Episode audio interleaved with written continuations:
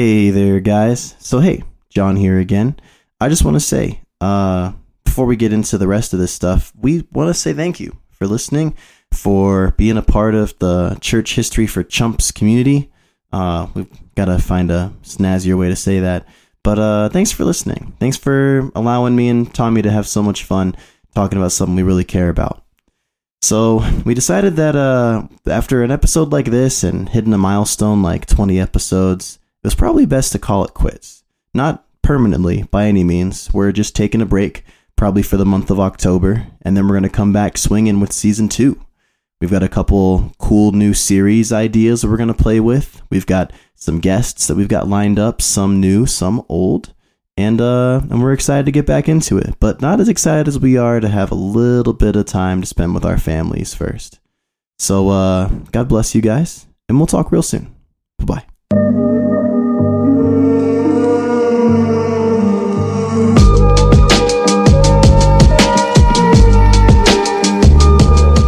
thank you, Holy Father, for your holy name which you did cause to tabernacle in our hearts, and for the knowledge and faith and immortality which you made known to us through Jesus your servant. To you be the glory forever. You, Master, Almighty, did create all things for your name's sake. You gave food and drink to men for enjoyment, that they might give thanks to you. But to us you did freely give spiritual food and drink and life eternal through your servant. Before all things, we thank you that you are mighty. To you be the glory forever. Remember, Lord, your church, to deliver it from all evil and to make it perfect in your love, and gather it from the four winds, sanctified for your kingdom, which thou have prepared for it. For yours is the power and the glory forever. Let grace come and let this world pass away. Hosanna to the God of David. If anyone is holy, let him come. If anyone is not so, let him repent. Maranatha. Amen.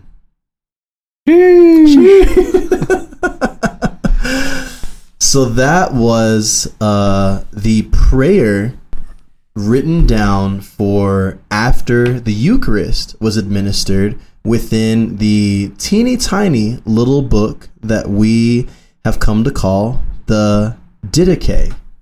And I, I, I've been practicing saying this stupid word for so long, dude. I say Didake, which sounds weird. I've said Didash at one point. Didash. Yeah, like mustache, but Didash. But it's Didache, right? It's Didache, yes, yes. Sweet. And I'll probably say it wrong before this episode is over, but I'm gonna try. Ah, dude, I'm so excited we're doing a Didache episode. It's it's it's so good, man. It's so cool. So uh I think the Didache offers a lot of so I'm, I'm gonna explain what it is. I'm gonna explain what it is right now. So the Didache is depending on who you ask, but I think if you ask someone cool, they'll tell you probably one of the oldest recorded documents from church history uh, that is not obviously directly included in the New Testament. Uh, the Didache was uh, also known as the teaching of the twelve apostles. It means teaching, and I believe it's Greek. I would I would imagine that it's Greek, and uh, it might start with the greatest opening line, which is there are two paths, one of life and one of death, but a great difference between these two ways. And I just freaking Sick. love that. Yeah. It's so cool. Um, but yeah, the Didache is a really, really interesting document because you have this text and a few others from the early, early church fathers. Um, that basically give us this really cool snapshot of what Christians were doing in early church history. Because obviously, we have the Bible, we have the book of Acts, which gives us an example of exactly what the earliest Christians were doing. But then, if you're not really keen on church history, it just kind of goes dark. And you're not really sure what happens until maybe some of the creeds and confessions start coming out. But the Didache gives us a really cool snapshot of what some of the earliest Christians were doing, and uh, and I think it's it's awesome. It touches on it, it- if you guys were were listening to the prayer, it sounds very much like a New Testament prayer, and if you read the Didache. A lot of the text is pulled directly from or very closely inspired to a lot of New Testament texts Yeah. you can just tell based on style, based on content. Um, there's a lot of lot of overlap here. Um, yeah, So how So it sounds like what we're dealing with here is a, some supplemental teaching Yes. from the church in addition to scripture, Mm-hmm. remembering that at the time this was written, the New Testament had not been canonized yet Yeah. either. And depending on who you ask, the New Testament may not have even been fully written when the Didache came out. Because there seems to be some conflict among historians. It seems like some historians want to say this was a compilation of ideas that wasn't finalized until the third century. There's a lot of historians, a lot of them, uh, and I think a lot of Catholics and Orthodox Christians would agree with this since they hold their uh, these historical documents really closely to their doctrine they would say this was late first century so they actually they make some pretty compelling cases to say that the didache was written before the gospels were done um, which is pretty fascinating Well, I think that a case could very easily be made that whether uh, doesn't matter when this was written down. Mhm. This is giving us a glimpse into what they were teaching oh yeah believers, probably, definitely during the first century. yes yes So how how exactly was this used? Like, what what would the Didache be used for in the life of a church? Yeah, so one of the questions that people often ask about the Didache is if this feels so much like scripture and if it was used so much because this was widely circulated during the early church. Um, the question is, well, why wasn't this canonized? And the the primary reason for why this wasn't added to the canon of scripture or accepted as canonical scripture in centuries after was primarily like this was a this was a guidebook. This was basically meant to be um, something very practical. And like if you were to read it, which I would encourage anyone who's listening to read this, there's a billion PDFs online. You can listen to an audio Didache on on YouTube. It's it's about as long as I don't know, maybe the Book of Romans. Like it's not Shorter than at that. all. Yeah. no, it's- yeah, it's um, and so it, it comes across as extraordinarily practical.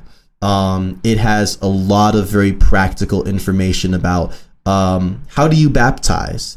How do you uh, perform the Eucharist, which a lot of other Christians would consider communion or the Lord's table?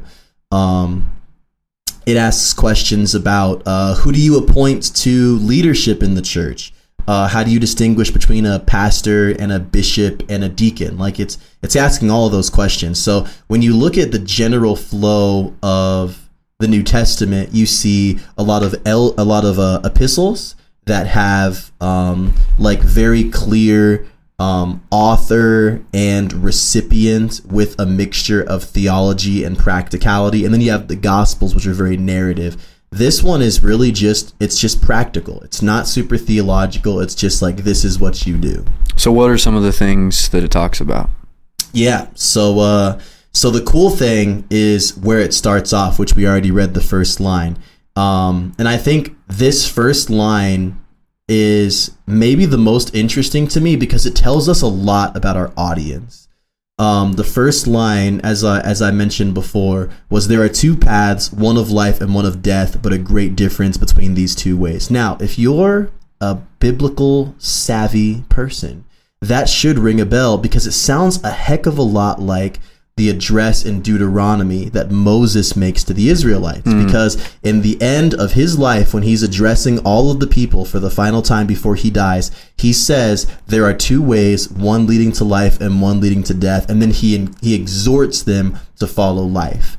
So the fact that the Didache starts in this way is a really clear indication that A, these were most likely Jewish believers, or they were writing to Jewish believers, or that they were just, as Christians, so impacted by Jewish writings that they had even adopted some of the styles here. Um, but yeah, so he uh, so in uh, in the, it's it's broken into chapters, much like uh, like a lot of uh, the epistles. Well, all of the chapters of scripture are, but you know, it's, But a few of these chapters are only like like, a like two verses long. long. Yeah. Yeah, super short. And so it starts off getting into kind of the big picture morality, black and white dichotomy. So it spends a lot of time talking about the way of life, uh, which includes like loving your neighbor, um, praying for your enemies, um, you know, not hoarding the things that we get, obviously not murdering, not committing adultery. It it it goes through a lot of things. Like it's basically quoting directly from Jesus' Sermon on the Mount. It uh, makes really clear references to uh, the Ten Commandments, and then it goes into what's called the uh, the way of death, which is where it talks about like here's the things that you really don't want to do, and it lists murder and adultery, lust, fornication, thefts, idolatry, magic arts, witchcraft, rape, false witness, hypocrisy, uh, persecutors of good, hating truth, loving a lie, uh, not knowing a reward for righteousness, which I'm like, I'm not sure what that means. Um, not knowing him who made them, murderers of children, destroyers of the handiwork of God. So it kind of starts off with this moral, uh, just kind of back and forth. It it goes into uh, how we should baptize, which it, it affirms something that the Christian church has done for a long time, which is baptizing in the name of the Father, Son, and Holy Spirit. Um, it uh, talks about fasting and praying the Lord's Prayer. They actually believe that you should pray the Lord's Prayer three times a day. Um, it talks about the Eucharist. Um, it encourages like weekly gatherings. Like it's very clearly talking about how Christians should meet on the Lord's Day. Um, there's talk of different offices like prophets and teachers and apostles. Um, and uh, and then it ends kind of talking about how we should be watchful for the return of, of Lord Jesus. So yeah, it, it reads like uh, like imagine Paul's most practical portion of one of his epistles and just extend that to where it just hits like like 50 topics, but Yeah. just very briefly kind of touching on each one. It seems like it's whoever wrote it had in mind the the bare basics required for Christianity, Mhm. which is uh, understanding God and His law. You know, so you've got your um, loving God and loving neighbor right at the beginning. Mhm. Um, understanding uh, how the church functions, so baptism and communion, Right. and that you have leaders in the church. And that's Yeah. it. Like it's just riffs on this theme talking about and it reads as if they're addressing problems probably, but not like Paul's Paul because he's an apostle, he's a little bit more like you're doing this wrong, do it this way instead. This is very like this is the way you do it Yeah. uh, just yeah. holding up like here's here's how it works and when i read it it really reminds me a lot of um, how they would prepare i don't know if we've talked about this yet on the podcast or not but when someone wanted to become a christian in the first and second century the way the church handled that was they wouldn't just go oh great like you said christ is lord we'll baptize you today Right. they said, "Well, cool. You want to be a Christian? Okay, let's talk about it." And then they would take their favorite thing was to take 40 days during Lent and just detoxify that these uh, catechumens from uh, the like the Roman story that they were living in and kind of re uh, re-educate them uh, teach them the biblical story teach them the Christian story Right, and I right. bet you that a big part of that was using this. Oh, a hundred percent. And that's you know this this is a conversation we've had a lot of times off the mic. Like, uh, we so if you're a Protestant in America, you've likely been impacted in some way, whether positive or negative, from kind of the more seeker friendly approach to Christianity that a lot of churches have appropriated, where it's kind of like it's very come as you are, and a lot of it is like uh, like the sinner's prayer, like let, let me get you the quickest way into reconciliation with God and then kind of send you on your way. And this is very clear that like no, there's there's a process to this. Like I think this being a, a guidebook, like that literally means teaching, like I, I would imagine if they had a way of distributing these in mass, like you would you would probably get a copy of a Didache Yeah. with you as soon as you were to profess Christ, and they'd probably be like, "We're we're going to be going over this for a few weeks. Like this is the Christian life right here." I think it shows too that the early church had maturity as a goal. Like the mm-hmm. goal wasn't, oh, you're in, great. crickets. Like it's Right. it's like no, actually there there's a way to live, and and we want to help you do that. Totally. Yeah.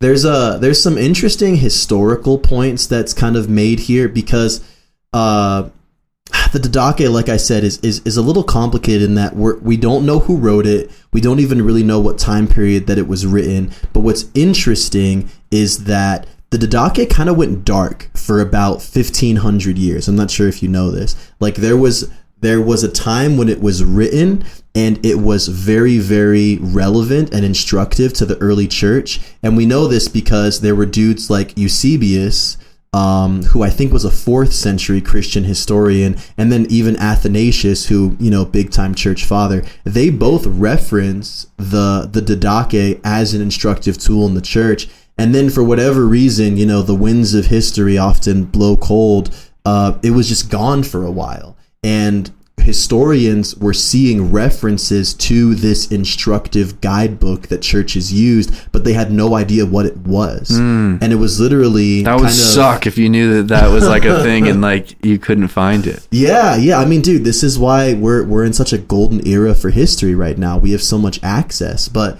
um, basically, kind of uh, in the spirit of the Dead Sea Scrolls, a dude in the late 1800s by the name of Philotheos Bryennios. Holy cow! What a name, right? Yeah. In 1873, in uh, in Constantinople, which may have been Istanbul at that time, I'm not that smart. Um, he found a copy of the Didache, and he developed a translation for it. I think it was originally translated in German, and then it was just kind of translated, and, and it was kind of came out like, "Hey, we freaking we found it." Uh, and then the the modern world was able to use it again, but it went dark for a really long time. That that happened in 873. 1873. Oh, interesting. Yeah, so like 150. because that was one of the things that we talked about last week was um, the uh, like the Greek texts, Mm-hmm. Plato and Aristotle, and a lot of the classics being rediscovered Sure. in the what was that the 1400s mm-hmm. um, when Constantinople fell. Sure. So this is crazy. Like they just kept digging stuff out of there that was like, man, we didn't know this was. No, it's it's crazy. And what's interesting is like the people who believe that, that so I I listened to a dude who was talking about the Didache who uh, believes what I believe that most Catholics and Orthodox Christians believe, which is that this was written before 70 AD. Um, and the reason for that is because um, the the text pulls a lot of direct quotes from the Gospels of Matthew and Luke, um, but it doesn't reference Mark or John at all, which were later written. And the big thing was um, it speaks of a very Jewish understanding of Christianity, but it makes no reference of the fallen temple, which happens in 70 AD, That's which true. um, which was a huge. I mean, like if you guys have listened to our episode on the fall of Jerusalem that we did with uh, the very esteemed Pastor Palmer, that was like a like I don't exaggerate when I say this a mini a miniature apocalypse for the Jewish people. So to not reference that would be a, a pretty huge oversight.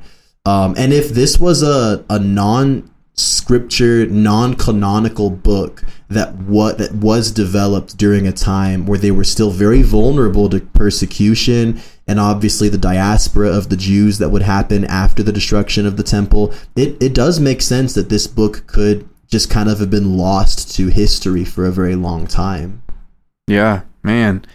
There's some stuff in here that is really interesting too. Um, yeah yeah Yeah, let's let's let's go through a couple of the the interesting things that pop out to us because again guys i would really encourage you to read this but uh let's let's I talk think about a few legit. of the I think legit. here. You could read it if you're a fast reader. You could probably read it in ten minutes. yeah 20 for people like myself but uh yeah because there there are a couple things that you uh we were talking about before the episode that you wanted to bring up so what do you think Well, one of the ones that um, so I hadn't read this for several years. Although I did, I found it in a a few years ago. I read a a book, um, which this is a good recommendation. There's a guy named Kirsopp Lake that uh, has a apostolic fathers collection of books and so you've got you know like the martyrdom of polycarp in there that's where i first read that story you've got the didache you've got clement and uh, shepherd of hermas and some other stuff like that in there. And I wish that I had known this or had remembered this back when I remember I was having a, a disagreement with a uh, Christian brother of mine a couple of years ago who was making an argument about the topic of abortion Okay. that this was that abortion being a sin or the idea of uh, like a child being killed in the womb was wrong or that that child in the womb was even a person that none of that existed in church history until the 1970s when the moral majority in America kind of picked up steam and uh, Christianity was blended with the Republican Party in some compromising ways. Right. And I just remember thinking at the time, like, I don't buy it. Like, I didn't really have like a decent answer other than like pointing to parts of the Psalms, for example, that seem to uh, give, not seem to, do give personhood to people in the womb.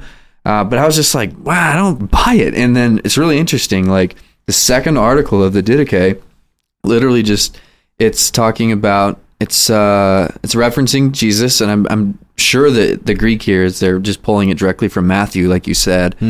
But it says uh, thou thou shalt do no murder thou shalt not commit adultery.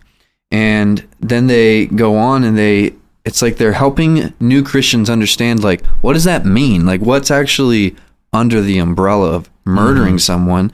And it says uh you shall not uh, procure abortion or commit infanticide. And so it's just they just make it really clear. In case you didn't, in case you were wondering, and this is something that was part of Roman culture, um, abandoning day-old children if they weren't the gender that you wanted.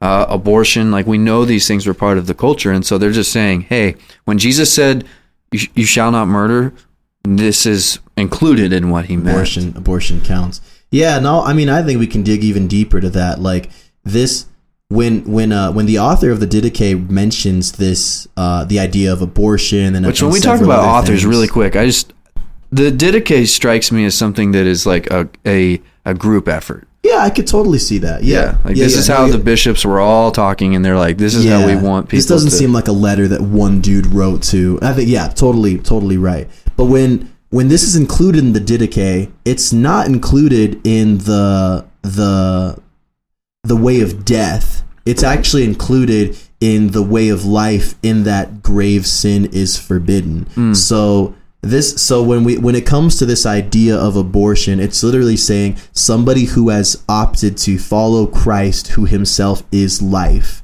and has walked down a path that is full of life and leads to life it should not intermingle with abortion. Because I I've heard a lot of kind of discouraging opinions from from Christians who I think are very well meaning who really try to get into the the pragmatics of oh well but this is uh you know uh, under under these circumstances or you know if abortion is legal but we just work to get rid of the the reason for abortion and and I trust me like I, I'm all for various levels of like services that serve those who are poor and who offer resources to those in need. I think the church should lead the way, but I also think the church has neglected that and left room for the government to do it instead, which is a whole nother podcast.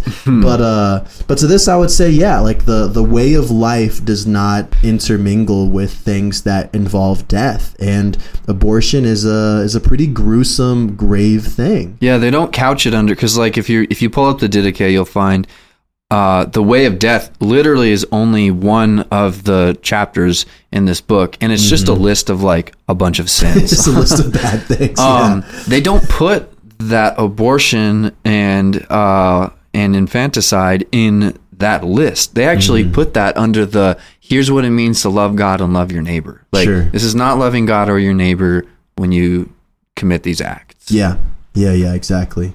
One thing that stood out to me, which is also the level of bummed that I get whenever I read through uh, Jesus' Sermon on the Mount, is that it, it always kind of assumes it's not like if you fast, it's always like when you fast. yeah. and uh, Feels bad. feels real bad, man. But I, I mean, I, I think it's really encouraging that at whatever point in time this was written, like I said, I'm, I'm a first century optimist here.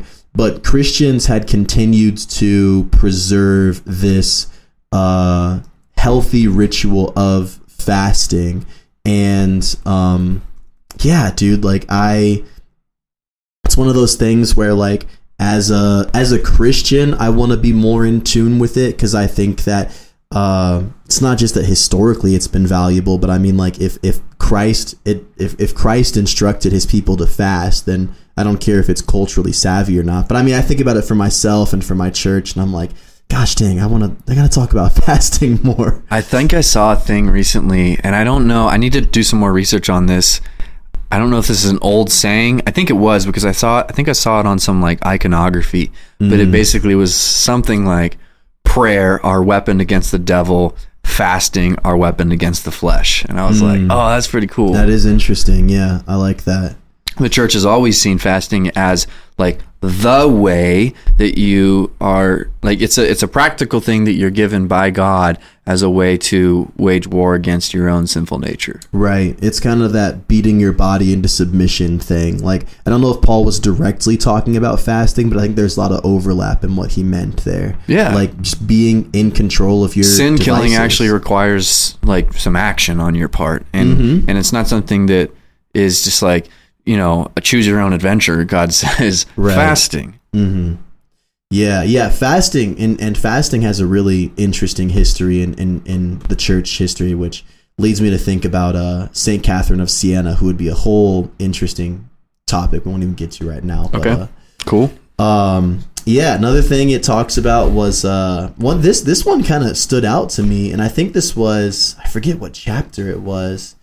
It talks about food offered to idols, and it blatantly says, "Do not eat food sacrificed to idols," which is to me really interesting. And you know, my my curious little brain wonders if this was a potential reason why it wasn't canonized. Because I was just thinking the same because thing. Paul has a completely different perspective on this in Romans 14. He says, uh, submit to the weaker conscience of those in your community, that there's nothing inherently wrong with this. Yeah. And this is like pretty prohibitive. Uh, which uh, another person I was listening to in preparation for this used as another pointer to say, yeah, this is a very Jewish text. Like this is a this is a Jewish perspective on this topic, Hmm. yeah. which I thought was interesting.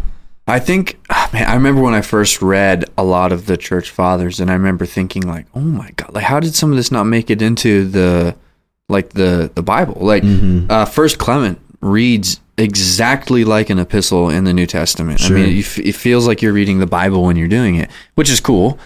Uh, but if you if you take the time and you really kind of go with a with a fine toothed comb through some of these early texts, there are some things that kind of sift through the top where you're like, okay, like either something where you're like, this was later identified as a heresy, like Shepherd of Hermas, you'll find some stuff in there where you're like, yeah, it's problematic. Oh yeah, Um, or things where it's just like, yeah, it's just it doesn't quite fit. it clashes yeah Yeah. and i think i mean like as as much as i love this text i also think like i don't know what i would do like i mean i i no one has offered me a meal sacrificed to idols in the 21st century fortunately but it would create an, a really interesting conflict where it's just like well crap like like this is a very this is a very clear clash and and conflict of these two ideas. I mean that actually that itself could be a argument for an earlier writing of this where Yeah, there was like no if, level if, of correction if yet. Paul's uh, instructions on that hadn't been widely circulated enough where it was like a like a clear Yeah, that's a, that's a great point because I mean, if this was before Paul, and most of his epistles were were in the later days, uh, and the the topic of eating food sacrificed to idols was definitely going to be a hot button issue because the Gentiles and the Jewish believers were starting to interact more. It's it's very possible that they made this kind of like an early stance as Christians, and then Paul came later and was like, "Actually, you guys are wrong." So that's that's a really interesting point. I didn't think about that. Um, yeah, yeah. Anything else stand out to you from the from the text directly? Um, let's see here. Uh, in Article 8, it's interesting. It says, Let not your fasts be with the hypocrites, for they fast on Mondays and Thursdays, but you fast on Wednesdays and Fridays. Yeah. Uh, and then it also says, Don't praise the hypocrites, which it literally is just straight out of Matthew, I believe. Totally. But as the Lord commanded in his gospel, pray thus. And then it just has the Lord's Prayer. Mm-hmm. Um, and then it says, Pray this three times a day.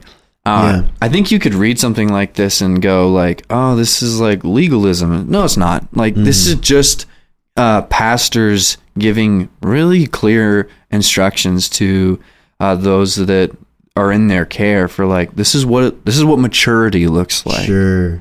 Yeah, and it's interesting that like I've I've heard leaders speak against the ritualizing the Lord's Prayer and kind of saying, well, Jesus said pray like this, not to pray this directly. But in this, and, and Lord knows, maybe this was 50 or 100 years after Jesus said this, they're like, no, no, no, we're, we're going to pray this because there's actually a lot of fruit in this.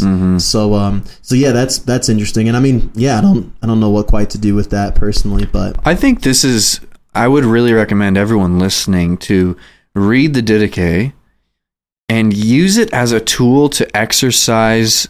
If you're a Christian, you have the Holy Spirit. Use it as a tool to exercise that discernment uh, gift, Yeah. that, that discernment bone, to really like look at it and go, okay, like what is this? What does this mean for me? For one, if you read through this and you realize that like the way that you worship as a church or the way that you conduct your life as a Christian doesn't look anything like this, like that that might be a little bit of a mirror to like go, okay, maybe I need to read the New Testament and Yeah. kind of see how how my life lines up. Um, but I think I think it's a good thing, a good practice when we read something like this. It's like, man, I wish that like everyone who is a Christian who's alive today would read this, not instead of, but before every other kind of like popular level Christian writing that comes Yeah. out today. Like, Yeah. there's actually a lot of stuff that's been written that's very easy to read and practical from the earliest days of church history about how to be a Christian. yeah. And you should probably look to those early days first, not Yeah. exclusively. I'm not saying that you shouldn't read, you know, the books that are coming out today helping you figure out how to live in our culture, but man, don't don't don't sleep on this stuff. because this is like our family tree. Oh, yeah. right. Like this is this is like uh you know finding that old old photo album in your grandpa's attic, and you're seeing like holy smokes, like great great grandfather. Dude, we had a family reunion. Uh, I don't know, 15 years ago. I remember being a kid and going to this family reunion. It's probably like 20 years ago, and we're looking through this old family photo album. There's this picture of this dude from like 90 years ago, and it literally looks like a picture of my dad. Yeah. Like it's like oh, and everyone was just like blo- their minds are blown at this. I think that that's what's cool about Yeah. like looking at something like the Didache. And I talked about you know looking at it and realizing oh, a lot of stuff doesn't match up. But you should be encouraged too when you look at it and go, wow, like a lot of it does. yeah, like there's such continuity between like what we confess and the way that we preach and the way that we act today and how Yeah. Christians were doing it within a decade of Jesus. Oh, dude, ascension. it's it's literally my favorite thing because when I think of conversations I've had with people who were more or less discipled by the secular world around them, eventually they just kind of realize I'm living in a relativist culture where right and wrong flips back and forth pretty often and I'm I'm only the the world that I'm receiving is just a result of the history that led up to this point in time. And and we say that all the time. The most the, the most important history you'll ever engage with is the history that you're born into. But for those without objective God-breathed truth, that is their world in terms of the temporal nature of it and the eternal nature of it. All you have is what's in front of you. But for us, we have an, a heritage that's been etched in eternity. And I love being able like like people will say like oh yeah you know this is different from how this generation did it and if I was born a hundred years ago this would have been my experience with this different thing and I'm like I'm a Christian like I look at this book that was written 30 years after Jesus died. And you know what the Christians were doing? They were caring for those in need. They were gathering together. They were praying. They were coming together on Sundays. They were partaking of the sacraments. Like they were like praying for the kingdom of God and for the gathering of the church. Like everything that we're still doing. This is not a um, moved by the winds of the culture faith or a religion. We have been steady and steadfast for 2,000 years, and our history proves it. Yeah. And that's like so cool to be able to say, this is a sturdy rock that Say I it stand again for the people in the back. yeah, dude. I ah, man, I, I find it encouraging too because when you when you become an amateur church historian, like us. there can be a like you can have a lot of moments of pause where you look at periods of church history, especially with the Roman Catholic Church, and go like, I think if you're earnest and if you love Christ, you find yourself going, oh man, like like this is so different than how I do things, right? And you mm-hmm. and you go like, are we like just so off? And in some ways, the answer is yes. A lot of times, like there's a mm-hmm. lot of stuff that the church has abandoned about a hundred years ago that needs to be recovered.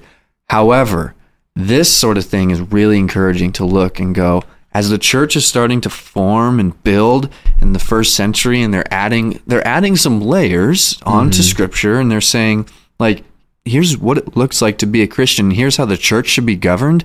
It doesn't look anything like a lot of the fat that we would argue as Protestants needs to be trimmed Sure. or in some cases was trimmed Yeah. to be fair from the Roman Catholic Church and it's it's it's very encouraging We've got plenty of fat too, dude. Like we Yeah. as as Protestants we do. And I I think like you know, we talked about this during the Q&A episode like if there's one thing that really encourages me about the posture of our of the Protestant church as obviously broad and, you know, impossible to narrow down as a term that is, like I feel like we are looking at history more today than we have in a very long time.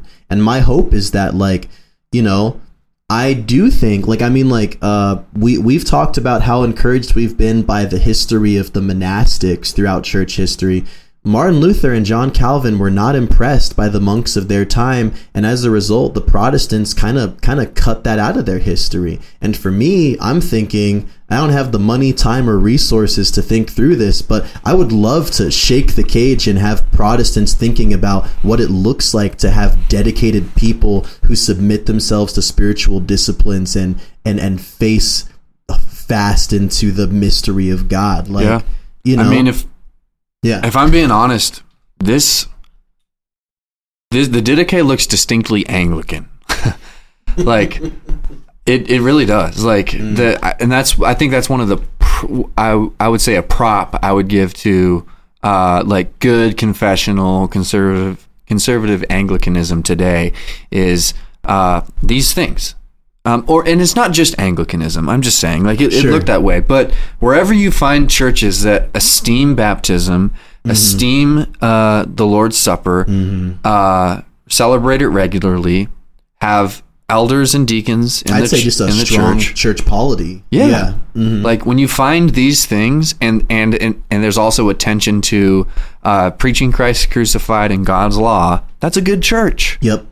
Yep. and that can be found in a lot of different places. I'm just saying, like it Mm-hmm. it feels kind of Anglican. No, yeah. I mean, I, I think it feels Anglican, but I, I think it, it feels it feels Christ centered. Yeah, And I think that uh, I can think of a lot of Presbyterian and Lutheran churches that fit in this Reformed too. well. Yeah, Yeah. I mean, Um, Presbyterian. you just so badly want me to be like, this looks like Mission Church. This just reminds. I can't remember. I've, I've been here before. Mission oh, Church, Tucson, oh, your Arizona, church, John. everybody. Yeah, check out our website and uh, specifically our giving page. no, I, I feel you.